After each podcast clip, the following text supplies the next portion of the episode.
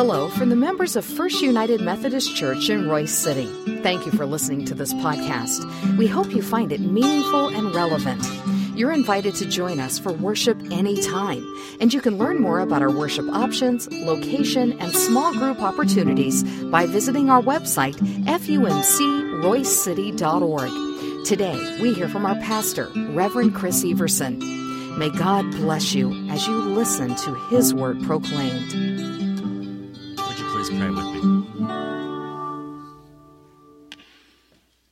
God, we come to you this moment awaiting the birth of the Christ child, knowing that a great event is about to happen, ready to celebrate. But God, we know we're not there yet. Help us to anxiously await the Christ child coming to the earth. Help us anxiously, anxiously await your second coming where we can make all things right and new. Help us to be bearers of your good news. So, Lord, we pray that you let the words of my mouth and the meditation of each heart here be pleasing in your sight, O Lord, my strength and my Redeemer. Amen. You know, we love music. You know, it doesn't matter who you are. There, there, there's a song that, that gets stuck in your mind or gets stuck in your head every once in a while, doesn't it? And that song plays over and over again. We, we identify important activities or important events with music. We identify different movies or different television shows with music. Like, for example, when you hear Da, da, da, da, da, da, da, da, da, da, da. What do you think of? Star Wars, right? When you hear da da da da, what is that? Only have to do two notes twice. That's awesome. Yeah, we identify Jaws. Okay, how about this? Come sit right back over here, a tale, a tale of a faithful trip Gilligan's Island, right? Okay, and this is for younger people. I think he's still relevant. My kids are older. I love you, you love me. What is that? Barney, right. So we have all of these songs, you know, they, they immediately, sometimes good, okay, so for me like Star Wars or, or Gilligan's Island, sometimes bad like Barney, but no we have these songs that bring up memories and songs that bring up important times in our lives. Music has always been an important part of my life. That, that's why I uh, became a music education major in college. And you know, I remember growing up and being in junior high, my, my playlist, or at that time, if I had a mixtape, it would be filled with Billy Joel Huey Lewis and the News. On the Christian side of things, we have Petra or DeGarmo and Key. And I, I, I would go to school dances, ready to dance in these music, and I would have these bright yellow pair of pants and this Hawaiian shirt. And I would stand in the middle of the cafetorium and I would just be dancing to all the music and Oh, don't believe me. I, I, won't even do the dance that I did. I, that was, that was, that's the best that I can do right now. But, you know, I, I hear those songs, and it reminds me of a certain time. It reminds me of a certain place. We're talking about awaiting the already. And we're looking at the different gospel stories or the different gospel tellings of the Nativity. We started looking at the Gospel of Mark about the importance of, of preparing, the importance of making sure that we are ready for this magnificent event. And then last week we talked about the Gospel of Matthew the Gospel of Matthew, to me, it reminds me of how real the Christmas story is. That there was, there was strife, there was disappointment, there was anxiety, there was fear, just like there is with our lives now. We have all of those things that can play in our day to day journey. But we have that reminder that through all of the strife, through all of the disappointment, that God is with us. Today we are going to look at the Gospel of Luke. And the Gospel of Luke is really the songbook of the Christmas story. There are songs throughout the entire Nativity story. There's a song of silence. There's a song of obedience. And then there is a song of joy. The first song that we're going to talk about is the Song of Silence. And we're introduced to two characters in the Gospel of Luke named Zechariah and Elizabeth. And if you're familiar with the story, you know that Zechariah is a priest. And his wife Elizabeth has longed to have a child. And they, they're, they're mature in their years, and, and they've been waiting and waiting and waiting. And one day, an angel comes to Zechariah and promises and gives him the good news that Elizabeth will give birth to a son, and Zechariah just can't believe it. He said, There's absolutely no way in the world that, that my wife, who is mature in her age, can have a child. Because of that doubt, Zechariah is silent throughout the carrying of John. He is silent until John is born, and people are having an argument about what the name of this child should be. Should it be Zach Jr.? Should it be named after Elizabeth's dad? But John says no. Zechariah says no. His name shall be John. And it was after that moment, after he gained his voice back, he, saw, he sang a song of praise that included these words from Luke 1 76 to 79. Talking about John, he says, You, child, will be called a prophet of the Most High. For you will go before the Lord to prepare his way. You will tell his people how to be saved through the forgiveness of their sin because of our God's deep compassion. The dawn from heaven will break upon us to give light to those who are sitting in darkness and the shadow of death, to guide us on the path of peace.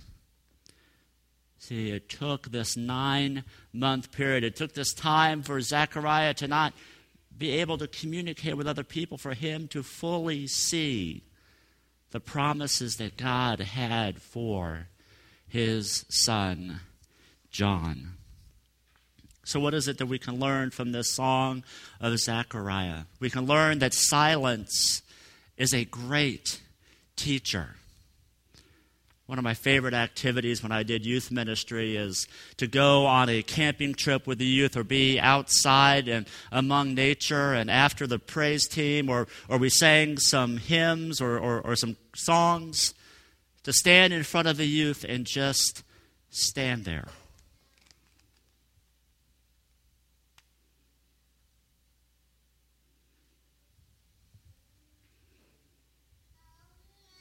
And I would go a little bit longer than that.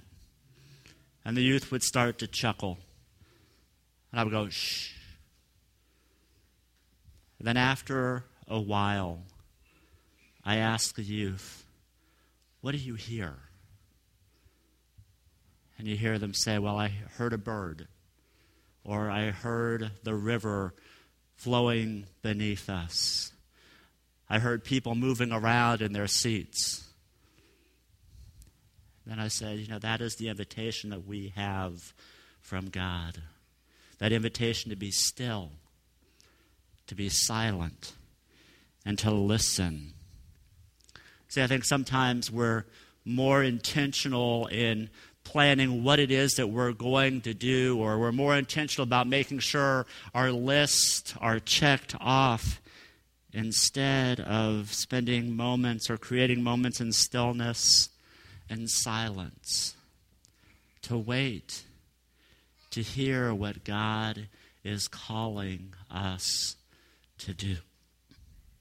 You know, it's, it's hard. I, I, will admit it's something really hard to do. There are times where I'm driving where I like to blare the radio, and I'm not listening to the radio. I just want that noise to fill my life. I want that noise to be there so I don't have to think, so I don't have to wait, so I don't have to encounter those things that may be fearful to me.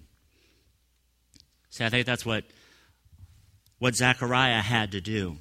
Zechariah had to deal with all of those fears, all of that anxiety in his life. What are people going to think if he can't say anything? How can he perform his duties as a priest? How could he help his wife Elizabeth if he can't speak? But it's that moment of silence, that song of silence that he had to live through, that allowed him to prepare for the birth of his son and prepare his son for the ministry that he would be a part of. When we allow silence to move into our lives, then I think we can move into the second song, the Song of Mary, which is a song of obedience. Charlie talked about it earlier, but here again these words from Luke 1, verses 46 through 55. Mary says, With all my heart, I glorify the Lord. In the depths of who I am, I rejoice in God, my Savior. He has looked with favor on the low status of his servant. Look, from now on, everyone will consider me highly favored because the mighty one has done great things for me. Holy is his name. He shows mercy to everyone from one generation to the next who honors him as God. He has shown strength with his arm. He has scattered those with arrogant thoughts and proud inclinations. He has pulled the powerful down from their thrones and lifted up the lowly. He has filled the hungry with good things and sent the rich away empty handed. He has come to the aid of his servant Israel remembering his mercy, just as he promised to our ancestors, to Abraham, and to Abraham's descendants forever. See, this song is filled with two parts, if you will, two, two different verses. The first verse is autobiographical. The first verse, verse focuses all about what God is doing for Mary, preparing her, helping her to see what is going on in her as, as she prepares for the birth of the Christ child. But then the tone switches. And the, the tone switches from what God is doing in Mary to what God is going to do through Mary. It is through this baby that will be born to her that the nations will be set free. That the hungry will be fed, that all of the spiritual loneliness that is in the world can be relieved. It is a reminder for us that the gift of Jesus Christ is a gift that we should wholly embrace, but then we must in turn bear that gift for others who are in need. Our world is filled with discouragement. You know, if you read the newspaper, if you, you look online on your Facebook feeds, or if you look at any type of news source online, or you hear the evening news, you can see that this world is full of discouragement. But in Christ and through Christ, we can be the gift of encouragement to others so that God's blessing that flows through us can f- flow through others as well. See, when we recognize that through the gift of God, through this gift of obedience, God is working in and through us, and then we can share the greatest song that we have during this Christmas season, and that is the song of joy. See, the song of joy comes from the angels, and it starts out this way The angel said, Do not be afraid. Look, I bring good news to you. Wonderful, joyous news for all people. Your Savior is born today in David's city. He is Christ the Lord. You know, I've always liked the shepherds. The shepherds have, have been, well, except when I was in elementary school and I was always cast as a shepherd in the school play because, or the, the church play because the older kids always got the cool parts of the wise men and, and Joseph. But I've always enjoyed the story of the shepherds. You know, here are the common, ordinary people Maybe not even the common, ordinary people. These are the lowest of the lows, the people who, who weren't good at anything else, so they just sent them out to take care of the sheep. And they spent times in the fields, alone, deserted. But it was God who decided that these are the people who shall receive the good news first the lowly, the outcast, those who are not considered being a part of society. They are the ones who were invited first to come to the manger, to come and see the Christ child born among us. Kind of flips the scale of what we have today, isn't it? While we think that the, the greatest and the mightiest are the ones who deserve everything, the Christmas story reminds us that Christ came for the least and the lost. Christ came so that we may have life and we may have it abundantly. And then we encounter the ultimate group sing as the angels are, are gathering all around the shepherds. And we hear, Glory to God in heaven, and on earth peace among those whom he favors. My friends, we have good news. And we have good news to share, whether it is just speaking the good news to our, our neighbors and to our friends, or whether it is singing out the good news through song. We know that through our silence, we get to draw closer to God. Through our obedience, we see how God is working in us and through us. And it is through our joy that we make Christ available and known to all my hope and my prayer is that as we draw closer to the stable and as we await the birth of the Savior, we can savor those moments that we are silent. We can be obedient to Christ's work in and through us. And then we can share the good news of a baby born in Bethlehem for others. Let us pray. Oh God, you have given us this opportunity, this season of preparation, so that we can slow down, so that we can listen, and so that we can hear your call in our lives. You have given us this season of preparation so that we can await the good news of Christ our Lord. You have given us this season of preparation so that we can be obedient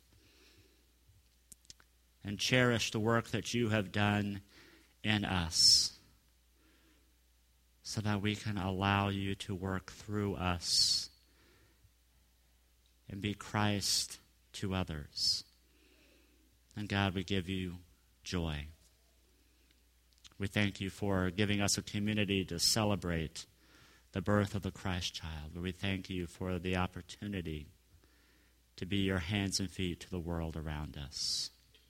And so, Lord, as we come closer to the manger, give us your peace. And we pray this in Jesus' name. Amen.